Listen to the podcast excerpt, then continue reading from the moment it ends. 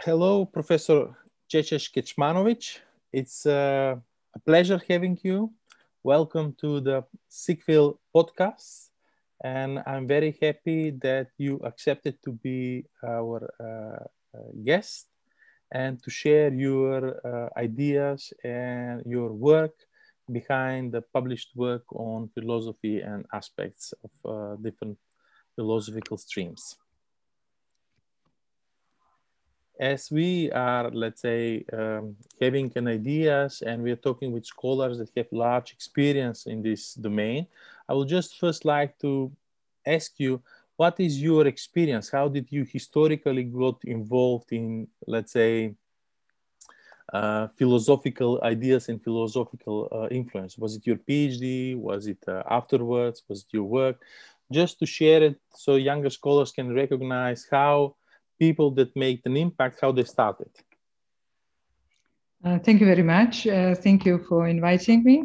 It's a great pleasure to participate in your podcast and uh, to be in the company of other esteemed colleagues. Um, and you can also call me Dubravka. I'm, mm-hmm. you know, perfectly happy um, because we are both from the same, originally the same country. You can yeah. obviously pronounce my name, which, which most people can't. But you are welcome to call me Dubravka.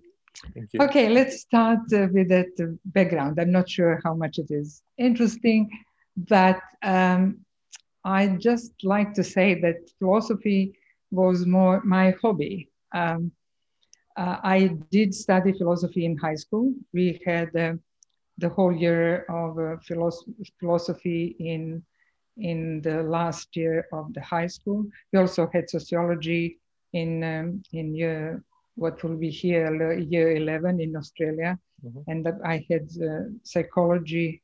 So we had, uh, you know, uh, uh quite uh, broad, as you, I'm sure you you you you have experienced yourself, quite broad education. Yeah. And while I did uh, complete PhD, I did complete first electrical engineering as my undergraduate study. I did not lose the, the, the link uh, with sociology and philosophy because I was, first of all, ed, uh, during the, uh, the engineering studies, or electrical engineering studies, in every year we had one subject, either in philosophy or sociology, uh, which provided us some updates on, you know, uh, in modern uh, approaches and and uh, philosophical um, uh, and sociological thought. So um, there were very interesting things going on in our former country, in former Yugoslavia, where there was, uh, you know, very, very advanced uh, philosophical uh, group, especially in Zagreb, around praxis. And they attracted people from the East and the West um, to, to come. And that, there was famous Korčula school, it is still mentioned in some writings, uh, in the philosophical writings. So there were a lot of uh, prompt, a lot of motivation for me to, to, to stay very much uh, informed and uh, uh, uh, to follow what is going on, you know, in my country and beyond. So after I um, graduated, I um, I was employed at the electrical engineering, and soon we developed, uh, originated an a department, new department of informatics, which was among the first uh, in Yugoslavia. Well, it was the first in Yugoslavia, among, among the first in Europe. And uh, I was responsible for information systems, and, and that happened in 1973, so pretty early on. Uh, so we had um, three uh, components of that department. There was one which was more focused on computer technology and hardware, on software, and on information systems. And, and I was responsible for that for the last. So um, I, I kept my um, interest in philosophy while really doing what you would call now software engineering style of research. It was more to do with developing software but software that was intended to be uh, useful or to be applied in organizations. So I was on the software engineering side of IS at the time. Uh, and how it, I will just tell you briefly how it happened that I started thinking of using a particular theory in my in my software development research. I was um, doing a project on an information system in a, in a manufacturing company. It was actually a furniture company in the at the outskirts of Sarajevo, and um, and while working on that project with colleagues, it was a team um, working there. It just occurred to me that I could actually use the theory of Jürgen Habermas, who, especially his theory of communicative action, as you know, yeah. uh, in uh, uh, it was um, it was first in German, but then it, it was uh, translated, you know. Uh, in in English and and also in Serbo-Croatian at, at some point, and um, it really happened in the in the 80s that uh, I realized that you know the, the types of systems that we are developing are supporting mostly strategic action which was which was a realization you know that it has very limited um, scope. Because it was only intended to uh, to uh, draw from so-called uh, um, uh, objective world and uh, provide support for best actions that will achieve a particular goal, a partic- yeah, particular objective. So there was no issues of social world, whether it is right or wrong, uh, whether you know it is uh, uh, something that would be acceptable, you know, to the majority of people. We worked mostly with um, with management, you know, although yeah. this was a socialist system and you know, self-management Yugoslav system. But that was primarily, you know, the, the system that's, that supported, you know, strategic action. Yeah. Um, later on, we also started to develop components which are, which are which were more decision support components, which you might say uh, have already contributed to some normatively regulated action, uh, and and perhaps to some um, very small way uh, communicative action. Yeah. So I realized that, that by using Habermas's theory, I could better understand what we are doing and also perhaps even critiquing our own work and understand, you know, uh, asking the questions, is it the right purpose of the system? You know, yeah. although this was uh, completely according to the current thinking at the time of what the information systems is and what they should be. So yeah. that was the first time that that it occurred to me, and I didn't read at the time papers that are talking about the, the usage of Habermas, and there were already works by Heinz Klein, uh, late Heinz Klein, uh, uh, by his PhD student Kalle Lyytinen, uh, uh, uh Ojelanki, also his PhD student, um, Baskerville, and so on. Yeah. So that was that was the the entry point, if if you want, yeah. uh, for me. It was coming from the hobby. You know, yeah. ho- my hobby turned out to be wonderfully useful in what I was doing. Yeah. Uh, that, yeah, I don't know. We probably don't have. No, we have, we have we have sufficient time. But that that what I recognize that then you explore it by your hobby. You explore it by reading papers, uh, books, uh, taking in in cameras, and delving more in his ideas. It's not like that you had formal training or understanding about Habermas. Yeah. Yeah.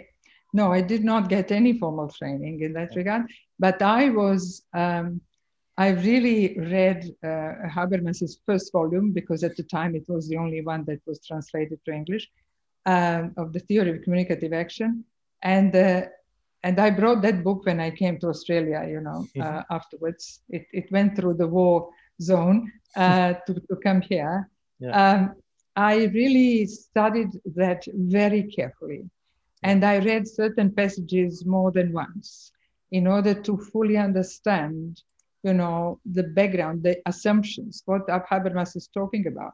And I can tell you, well, I, I, I don't know whether this may sound immodest, mm-hmm. but I found that many people who wrote about Habermas did not really understand his um, uh, uh, notion of the world because they, this notion of the world are essential to understand his uh, theory of communicative action.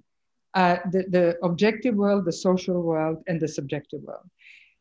Unfortunately, he called this world, the first world, objective world, but he didn't mean the world that is actually objectively existing. No. Yeah. His definition of the objective world is the world about which we claim something exists, yeah. something is. This is our claim about the world that it exists. It's not about that it exists objectively. Yeah. So, so this is where a lot of people got completely, you know, mistaken, believing that Habermas is talking about the objective world, objective, and, and he is not. Yeah. Well, the same. Well, the social world is a, is the world about which we say that something is right or wrong, or legitimate yeah. or illegitimate, and so on. So, uh, I I think that this is very important to to to um, to convey that one in order to understand anybody's philosophy, you really have to go uh, deeper into it, deeper into and and read very carefully. Yeah. And and and read, you know, um, even and also read other people's uh, reflections on or usage of that theory and have your own opinion about it. And this is how I, you know, developed my understanding by reading very broadly. Yeah. And th- this is something which actually emerges very often when we talk with the younger people is that, well, well you know, these big books are quite un- understandable. They're written uh, uh, with uh, certain language that is hard to understand. And a lot of people say, I misunderstand it or something like that. But when I hear you, is actually that is the normal process. You read it once, you reread some passages, you read what other people thought, uh, think about these uh, these ideas, and then you actually try to understand it. So it's not like that. If you are a younger scholar and you start reading and you don't understand it, that is because only you do not understand. But that is generally because through that yes. continuous reading, people develop understandings and then they uh, debated. I always say that these people published uh, books, not journals, to achieve that.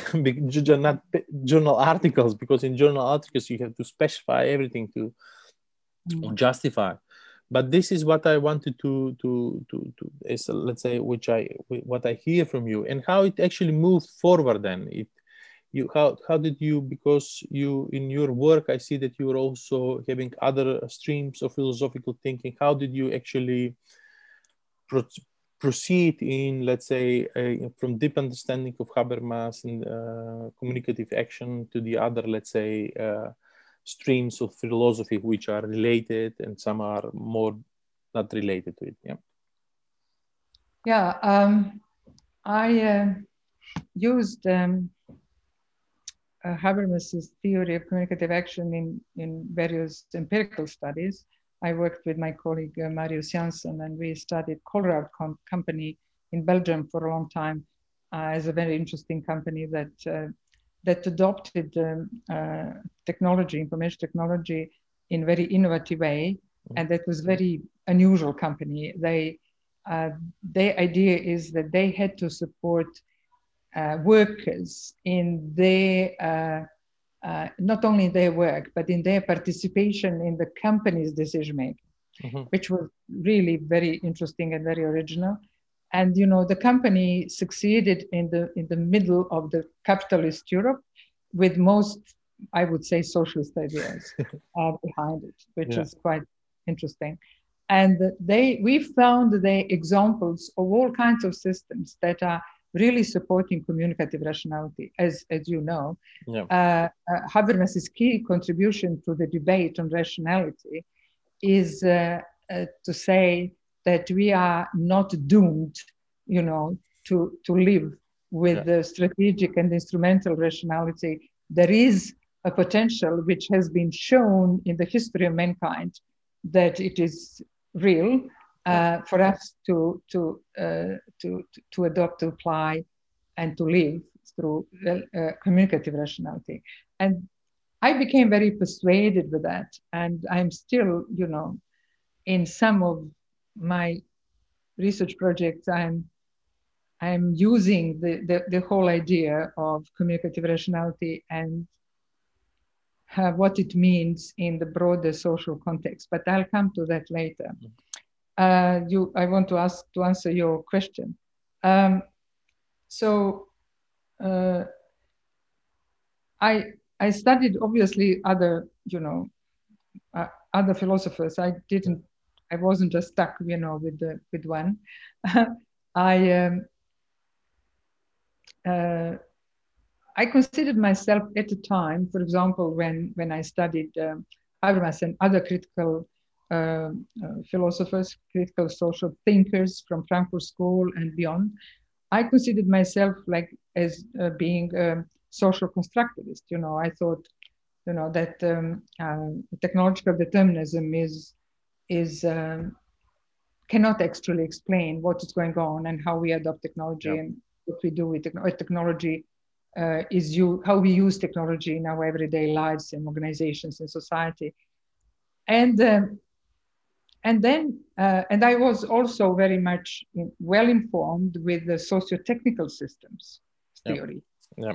you know uh, being uh, well from electrical engineering we were we, we got a lot of education in systems theory broader systems theory uh, and uh, and socio-technical system theory was very appealing for us and very important but there were also brands you know of that theory or uh, like mumford's work on you know ethics and you know uh, and and um, also the critical system thinking so so there was this uh, little marriage between the critical thinking and the systems theory okay. which was very beneficial and, and hugely important at the time. This is the 90s.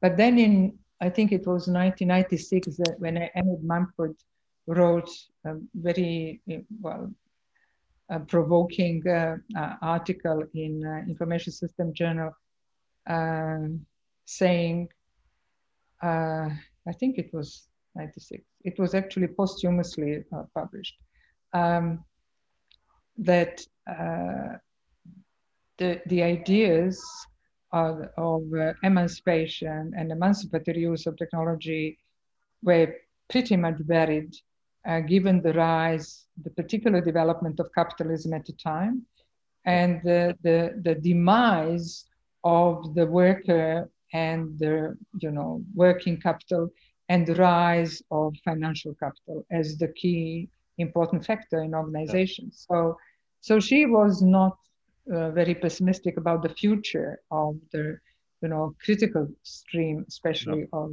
socio-technical systems. So there was um, um, there was a lot of uh, uh, turbulence, if you want, at the time. There was postmodernism, uh, rising of postmodernism, and the critique of of the critical as a humanist uh, uh, worldview, which I was, I must say, I was not, I, I read about it a lot. Oh. I read about what's going on in management studies, but I was not attracted by post humanist uh, um, um, nihilism, if you want. Yeah. Uh, the only thinker that, that uh, uh, uh drew my attention was Foucault. And I uh, did study his work and found a lot of the criticism that Foucault has made about the subject and you know the, the, the, the performing of the subject. I, I, found that and, and, and the non-existence of autonomous subject that critical theory assumed, I found that justified and in, in many ways useful for, you know, for understanding, let's say now social media and, and new technology. Yeah. Uh, I just to, to, to make a bit of um, leap in time.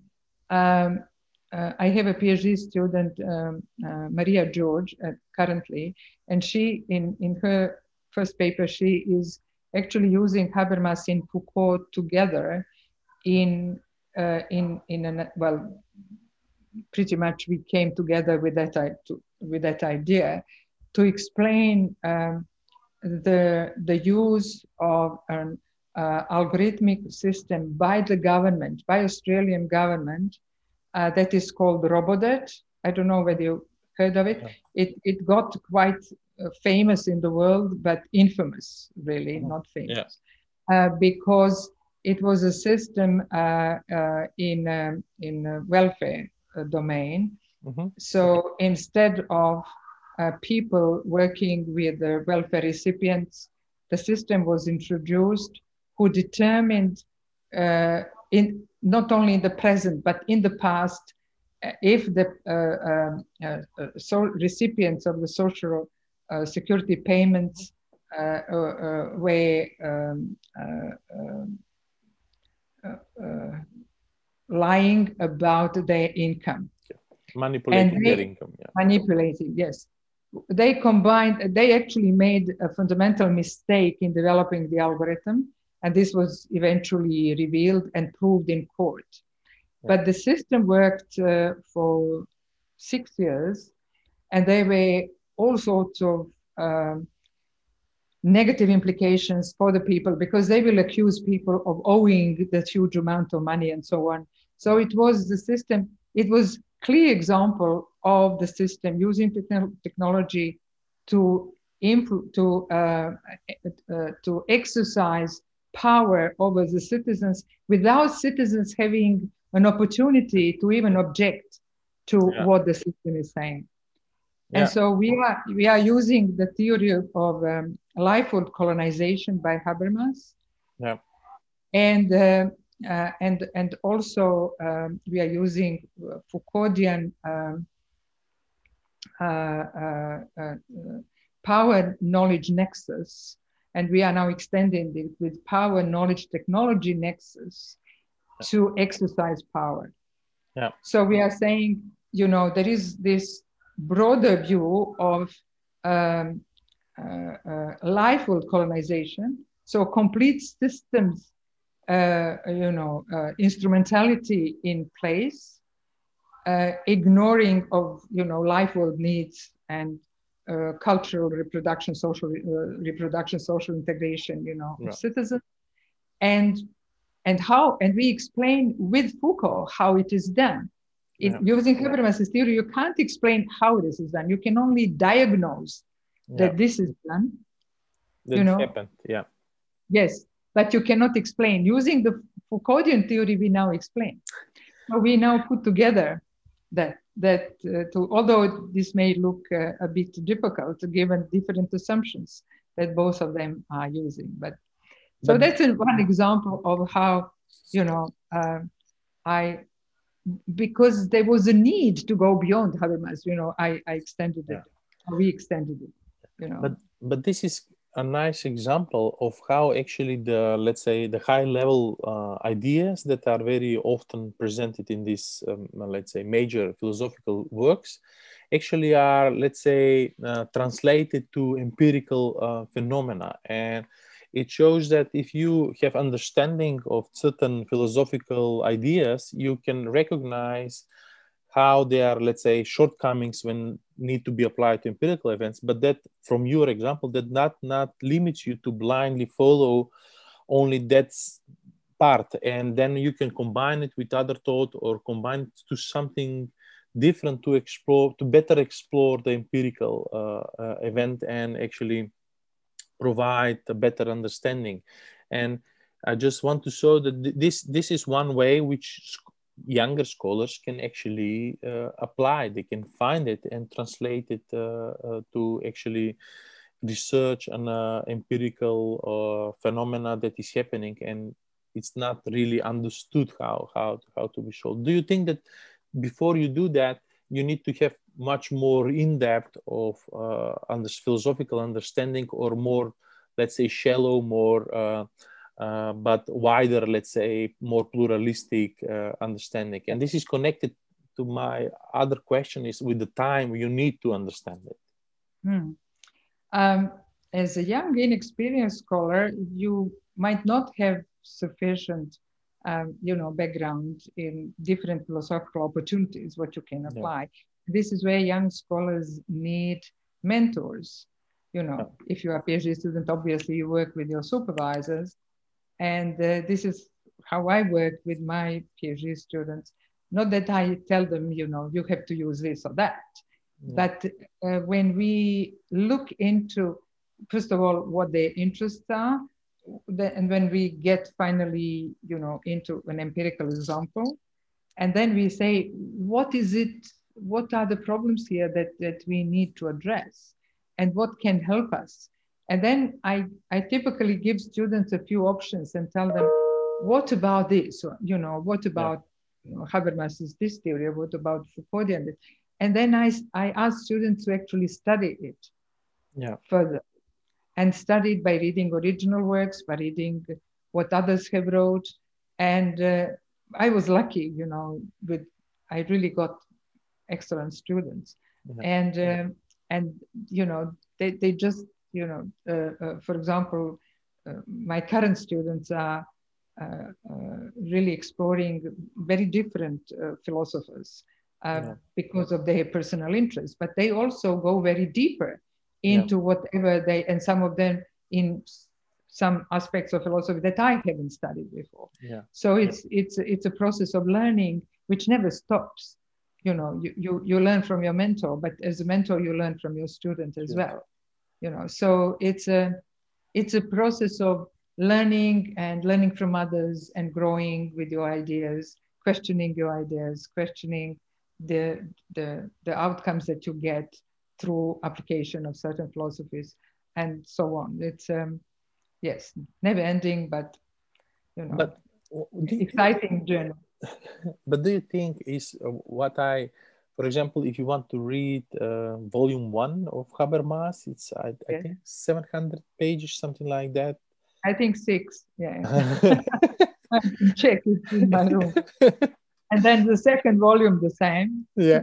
So yeah. just read them, it takes time. And uh, why I'm, uh, where I'm directing this talk is that, for example, uh, also, you know, in your PhD students to get their PhDs, they need to publish papers.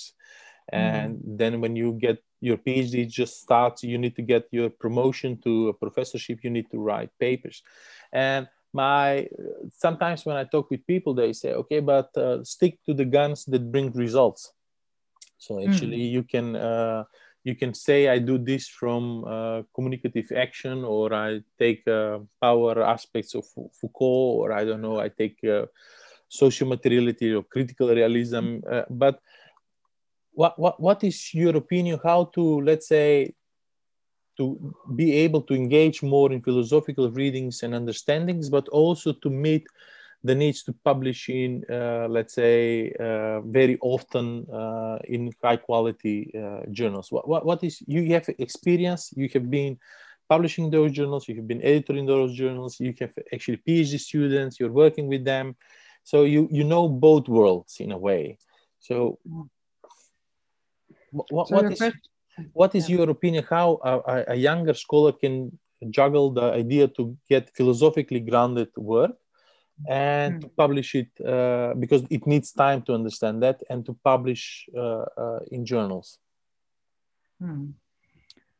um, there are several aspects of um, you know uh, of, of the answer to your question mm. one is first um, phd training yep. Uh, my view is that uh, phd training should include uh, at least one subject, one course, which would be devoted to the, you know, difficult, different um, uh, philosophical thoughts and uh, uh, uh approaches, different approaches to research, to social science research in IS. Yeah. I'm talking. We are talking information systems. Yes. So, um, for example, in um, in UNSW in in business school that where I am, uh, we have um, uh, in in information systems we say theoretical foundations of information systems as a as among the first courses among the first courses that students have to take, and I introduce that course. Um, then we have also introduction to qualitative research methods and, and advanced qualitative research methods apart from quantitative research methods. So uh, students get plenty of opportunities to uh, to read and to read a lot. Yeah. Uh, uh, not only information systems, but you know, organization studies, management, sociology, psychology, um, and philosophy as yeah. well. So, so that's one one aspect, one element. Yeah. So it, uh, it's uh, education. Yeah. Uh, the second element is mentoring. Uh, that you help students in um, uh, well reading the appropriate material, you know, and yeah. selecting and not not getting lost. Although sometimes it's very useful to get lost uh, but they don't always have the luxury of, uh, of time to get lost yeah. in, in the readings and to help them, you know, uh, uh read key texts, um, even, even the sections when you are mentioning Habermas's yeah. Uh, two volumes, even the sections of these volumes, because, you know, some of them are important for, for certain parts of his theory. Yeah uh, or you know uh, uh, Foucauldian books for that matter, you know, uh, because you know he has very different. He he does not have unifying theory. He has very yeah. different theories. Yeah. So depending what you really want want to focus on. So uh, or sociomateriality. Well, I can. I have very clear views on that. We can talk about that if, later on. Uh, so I think that there there are ways of um, I would say, being economical with time yeah. and having a clear uh, uh, objective in mind, which is that student has to complete a PhD yeah. within four years, uh, that it is it is actually achievable. It is yeah. feasible that the student gets broad education, but also applies some something selective, you know, to his or her concrete uh, topic for concrete papers that he or she is doing. And I have, you know, I have shown it in, in some way with my PhD students. That is possible. Yeah. Yeah. yeah. And how, how, how do you, uh, one, one thing uh, which I, before we could uh, move to the present and discussions about the current philosophical streams is my idea is how you actually, uh, what, what is your experience on presenting your philosophical ideas in your papers. Like for example you wrote about this um, you're writing about australian information medical information system welfare information system. And now you need to because you use um, uh, philosophical ground to actually look on this uh, uh this uh, situation how how what what is your experience? How you present your philosophical uh, let's say uh, ideas or approaches in these papers? Do you go criti- uh, and say okay i explain now what is uh, communicative uh, action or nexus of uh, power and technolo- technology power? Or you actually assume that people know about that so you just to put two three references or you yeah. hide it completely so implicitly people can say okay i assume because reviewers might be not supportive to that uh, philosophical stream. So what is your uh, uh, experience in this? How you ref- how you from your ideas how you put on that on paper and and present it to the that's a, that's a, a very you know important question and and always a tricky question for every author. How much it's it's not the question whether it's the question how much of the philosoph- philosophical uh, thought that you are you drawing from and it may be very broad how much you present in any particular paper. And that's always the, the, the, the, but you have to make a balance between the, the main body of where you make a contribution by using that particular theory to to explain phenomena you know uh, and and to to to provide the basics uh, of the of the philosophical uh, theory uh, or philosophical foundation that you are using, and yeah. that's always a tricky question, but it's absolutely necessary because you cannot assume that uh, the readers, the reviewers, the readers would know. And uh, it is also important to present because it's always your interpretation yep.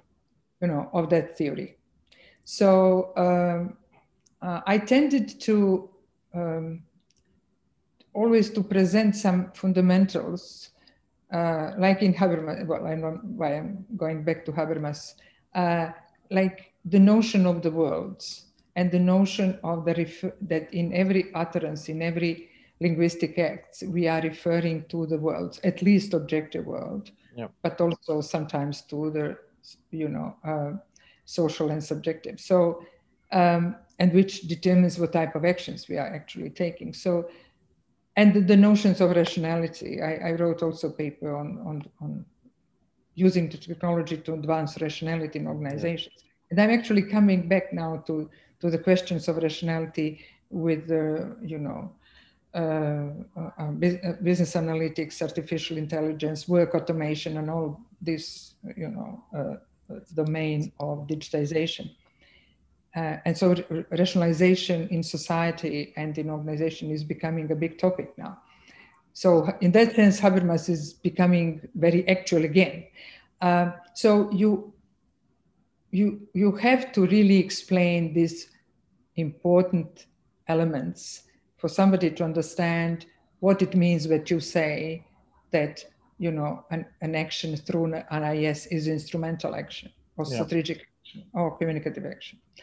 I'll give you an example of the recent um, uh, uh, paper that's in the making, uh, actually, actually just before being submitted by my PhD student um, uh, Julian Prester. Um, uh, we have three PhD students working on a grant that yeah. uh, is about digital nomadism, and uh, and and uh, this student, and this is with my colleague Daniel Schlagwein from Sydney University, and this student is, um, uh, and with other colleagues as well.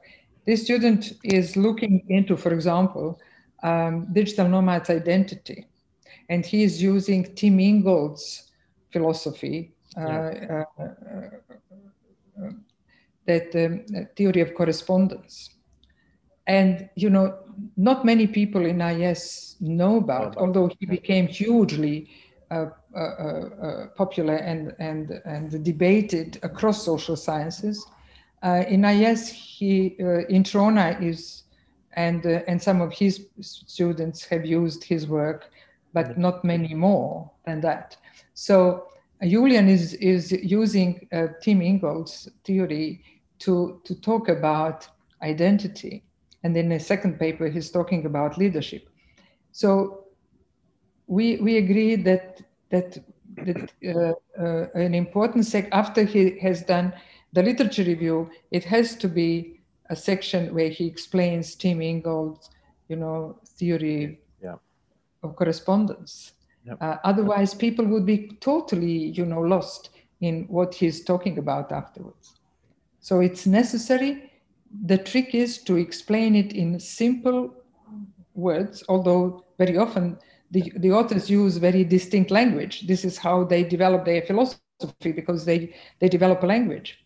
Yeah. And and you introduce that language and you introduce this thinking and the assumptions so that you in some sense do the work of explaining that philosopher, philosophy to the broader audience, which is also an important uh, job, an important task. Yeah, and that, that probably is related also how novel novel is the theory in the field. For example, if you try right now on uh, postmodernism or I don't know uh, Habermas, you don't need to explain it so much now in your paper because there is a group of people that have in eyes feel they have understanding but if you go for theory of correspondence then you need to explain it much uh, much broader. So this actually answers answers how much how much the field knows the the, the theory. If it yes. knows it less then you need to explain more if you That's know yes. And what about the present now? What what you you we we talked about but you and from our previous discussions and let's say communication. How, how, how is the present now from philosophical position? What philosophical streams you actually engage now? And then we mm-hmm. will relate that with uh, the current topics of, of research and what the future of, of IS field will be. So so you I, I have i have the feeling that you are evolving in exploring all the time am i in the right direction in a way yes yes you are yes sure. Uh-huh. yeah uh, as you may have seen yes some of my works i i've been uh, working also uh, in uh, you know in the domain of socio-material approach or socio-material philosophy if you want and more recently in process thinking and process philosophy. So um, uh, I see these developments uh, as um, almost inevitable, you know, uh, given that we in let's say in in the 21st, you know, century, as, at the beginning of 21st century, with the technological developments, uh, we were pretty much lost in terms of our ability to explain what is going on. Yeah. You know, social constructivism helped us to some degree. And when we were talking about the 90s, let's say, about um, uh, enterprise systems, uh, you know, developments and, uh, you know, internet at the time and um, we could we could explain a lot of things using you know social constructivist way of thinking. But when technology became so much entwined and so much uh, uh, in, uh, interacted you know in, in in interaction with human beings i'm now using habermas uh, uh, um, uh, i'm using socio-material term um, when when this became uh, so much uh, um, difficult to disentangle, yeah. sociomateriality was proposed as, as an approach to deal. So it was it was an era, you know, of you know digitization that needed new explanation, and new explanation was offered, and that was the socio-material worldview, which which, uh, first of all, uh, uh, showed that both social, human, and the material are acting in a, in a mutually co-created, co-constructed, and co-productive ways. So it's not that you know that on technology has agency and is impacting on human beings, which would be technological determinism, or human beings have agency and they are impacting on you know and creating technology and using it and interpreting it in their own ways. It's actually mutual interaction through which new things are happening. Yeah. And this was the move that was needed for that time. And it was necessary to happen. Almost you know you, you see the that with the changing with, with changing times we have different needs and different motivations to explore further you know uh, in understanding the reality. Yeah. Um, that that was uh, for me a revelation. Uh, when i read barad first i was absolutely uh, stunned you know, by, by her ways of translating the ideas from physics to social sciences. Yeah. And being an engineer, I understood very well, you know, and having enough education in, in physics, understood very well when she was talking about physics, understood how this really made a lot of sense in social sciences. Yes. So uh, it was appealing to me. And uh, I somehow transform, transformed myself, you know, into somebody who is thinking in agential realist way rather than in social constructivist way. Yeah. Uh, so that was uh, that was transition that you know took some time, but the the, the, the more painful stuff happened when I started applying it. Uh, by the way, I also in the meantime uh, have read a lot about uh, actor network theory. And actor network theory was in huge in log developments for 40 years. So it was a predecessor to that thinking, you know, that, that culminated in socio-material understanding of the world. Uh, and to me, it somehow gelled so well together, including, pro, you know, uh, practice theory as well. That's another interesting background. Yeah. Uh, so I, uh, uh, when I was, uh, you know, applying, you know, socio-material thinking in, you know, empirical research, I realized how much richer explanation has become Yeah. has, uh, that, that I was able to develop. And my first paper that I wrote with um, my, my former uh, honors student and a colleague uh, was about an information system in an insurance company that was at the same time considered and became a big success and a failure. So it was it was a system that that um, uh, became hugely successful in the market where they you know uh, with um, uh, with people that used that that's a very innovative system at the time. It was in early uh, 10, uh, 2010 uh, and uh, and then but management and the steering committee uh, uh, Uh, uh, were convinced that the system was a huge failure so huge success and a huge failure at the same time Yeah. so you could have said well that's a socially constructed thing Yeah. you know this was socially constructed because certain groups of people had one construction and the others but then you ask is there anything is and is technology has does technology have any anything to do with that Yeah. is it just social construction or is it construction but in which you have both the materiality you have technology and the human beings and they are inseparably co-creating both Yeah, The and. I showed, yes. And I, I actually used, uh, as, a, as a methodology, I used actor network theory. We used actor network theory, and we showed how this happened due to a breakup of actor networks. yeah.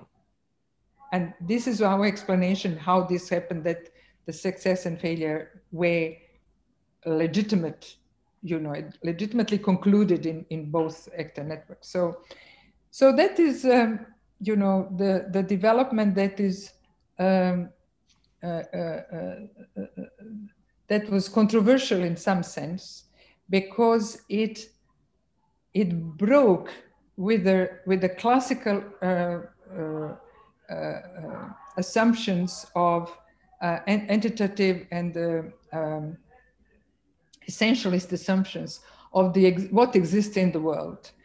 It it made uh, ontological leap. You know, it it uh, socio-material as uh, um, approach as proposed by Wanda Orlikowski and Susan Scott and others, including uh, my little contribution to that.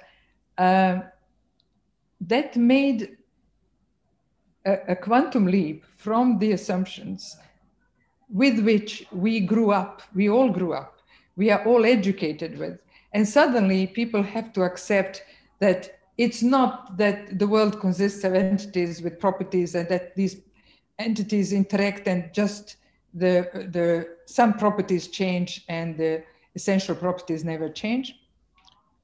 We had to accept the view that of change as essential and the view that, you know, the whatever is created is created through relations. And their uh, relations are primary and, and relata the secondary. This is what you know Karen Barad is is talking about.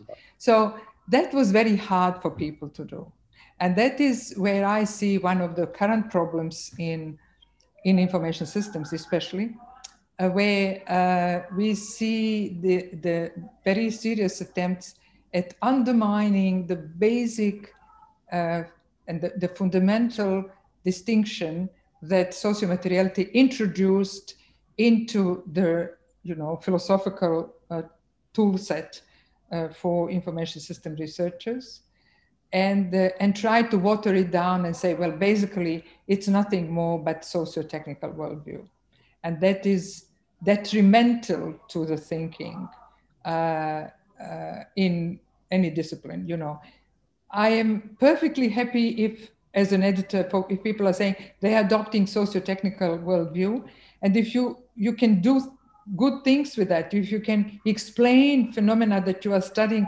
that's fine. But don't don't claim that this is socio-material because it's not. Because we gave it we gave that name to something else.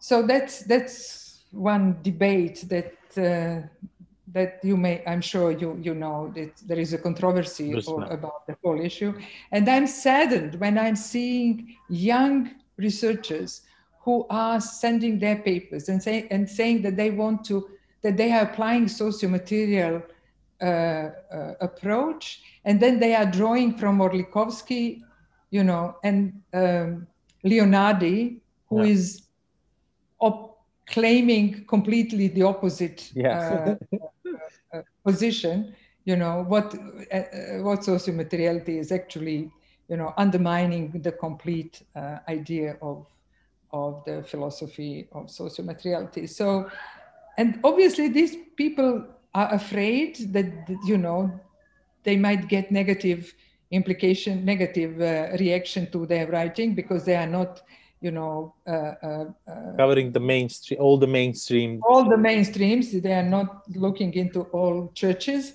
Yeah. and um, uh, and they obviously you know haven't done enough of study to be certain what they are doing. Yeah.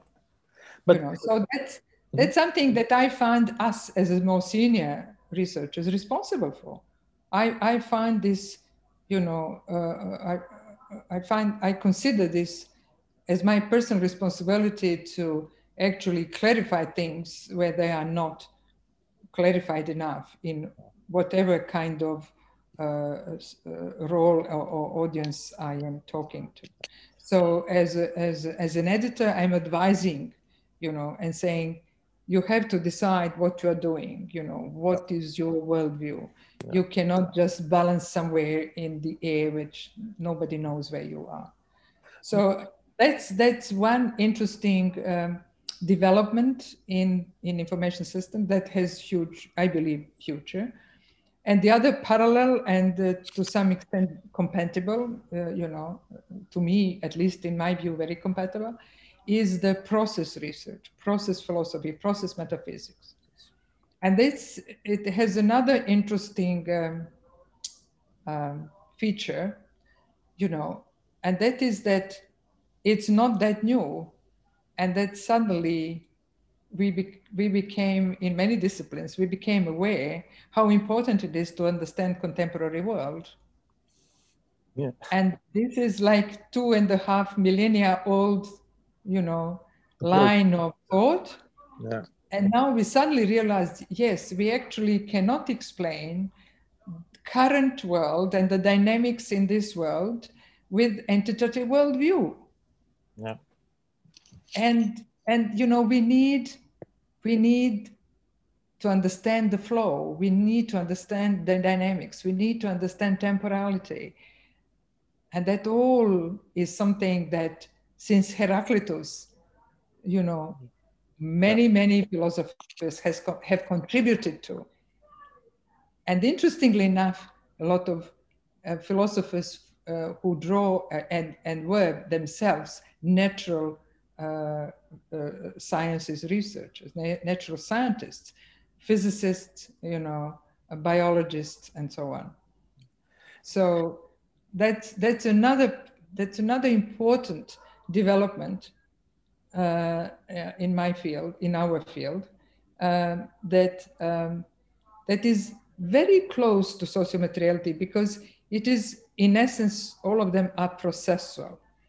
And whether you say that everything, that the fundamental assumption is that everything is created through relations or that everything is created through process, you know, it's just different ways of saying the same thing in my view but that's something to write about. but what I notice is that there is pluralism.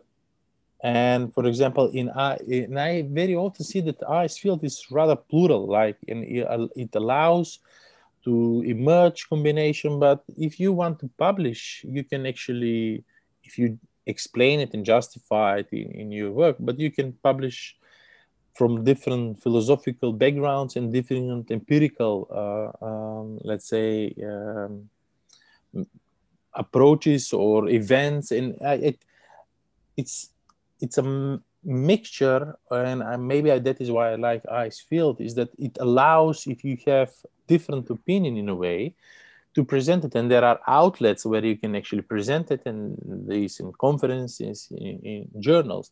And we can actually concluding it a little bit with your view on pluralism. And because i, I was at this you evolve and explore and that evolve uh, sometimes as you mentioned also could be transformation when you get uh, let's say uh, introduced to new thinking and new views. But what is your thinking about pluralism? Uh, it, because sometimes people say okay but the, i use this it's novel it's different uh, maybe people don't know so i don't know will it be accepted in the field? And what is your experience and your opinion about pluralism and the future, let's say, that pluralism from epistemological, from, uh, from ontological, from, uh, let's say, um, uh, phenomena that people can uh, explore in the uh, in in IS field. I, I definitely believe in that our field is pluralist in terms of uh, paradigms and justifiably so and uh, and not only our field uh, you know if if any field tries to limit its its paradigm um, selection or paradigm different or paradigm adoption i think uh, the field will hurt you know the, the the knowledge production will be hurt so information systems field in particular uh, because it's it's not only dealing with social phenomena, it's dealing with with both social and technological, and more increasingly environmental phenomena. Uh, I think we inevitably, you know, have to be open to pluralism. So that's that's to me beyond debate.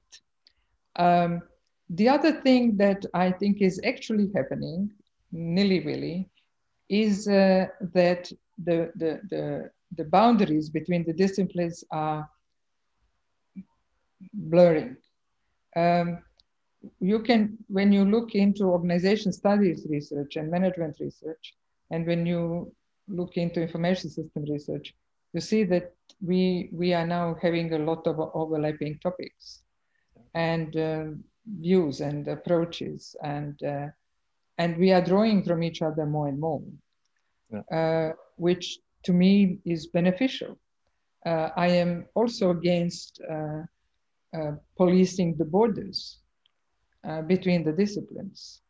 And uh, this is unfortunately something that is um, uh, common in, the, in academia that we, we protect the, board, the, the boundaries of our departments.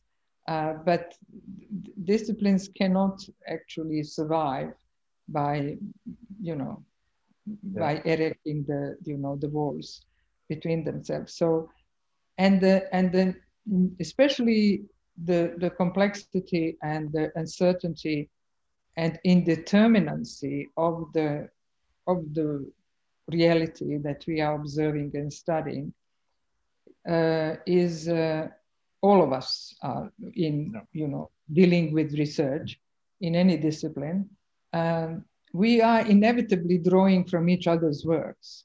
Yeah. You know, when when you know, I'm currently, for example, uh, doing the research in uh, uh, automated um, algorithmic decision making, and then drawing from any discipline that has any research that has been uh, done in in the domain of automated decision making, be, be, it in sociology or in you know any any other yeah. information systems or any other discipline. So um, the proliferation between the discipline will disciplines will continue. Uh, certain approaches are more open to that than than others. For example, uh, as I mentioned, uh, process approach. Um, process approach is actually was uh, uh, developed uh, originally in in more recent um, times. It was was accepted, adopted, and further developed by natural sciences, especially by physics yeah. of the early 20th century. So uh, uh, uh, it is it is actually showing that in the process thinking, the boundaries between the natural and social sciences are not relevant. Yeah. uh, and and that was, you know, to me that was also a, a revelation because as when I was a social constructivist, you know, I remember reading uh, uh, very serious papers that are talking, you know, we are studying the social world. Surely our methods and our approaches have to be different from when you study the natural world. That was one yeah. of the arguments. Yeah. Now, when we are, you know, talking about process philosophy, there is no point of making that argument because you can actually draw from, you know, findings or or, or uh, process reasoning from physics to, to talk about the social world. You know, so uh, uh, I, I'm seeing um, the, that the, the richness of what we do is, is, is growing. You know, the, yeah. the richness of, of our findings will, uh, will, will, be, will be growing the more we allow ourselves to be you know open to different paradigms as well as crossing the, the, the boundaries of the disciplines. Well i think that with this now we are uh, finishing uh, our podcast. And do you want to say something else or we can we covered the, the all the bases in our uh, talk and we can actually uh, conclude this interesting talk about how we uh, evolve and change with time and how we actually get to use our philosophical views in our work and our writings. Well, thank you very much. I, I mm. think uh, that was enough. well, it was a very uh, big pleasure for me talking to you and um, having to talk with somebody who came from these uh, parts of the world and actually get uh, got involved and let's say impacted the development of uh, IS and I'm really honored. Thank you very much. Thank you. Thank you for uh, having me. That was a great pleasure and great honor. Thank you.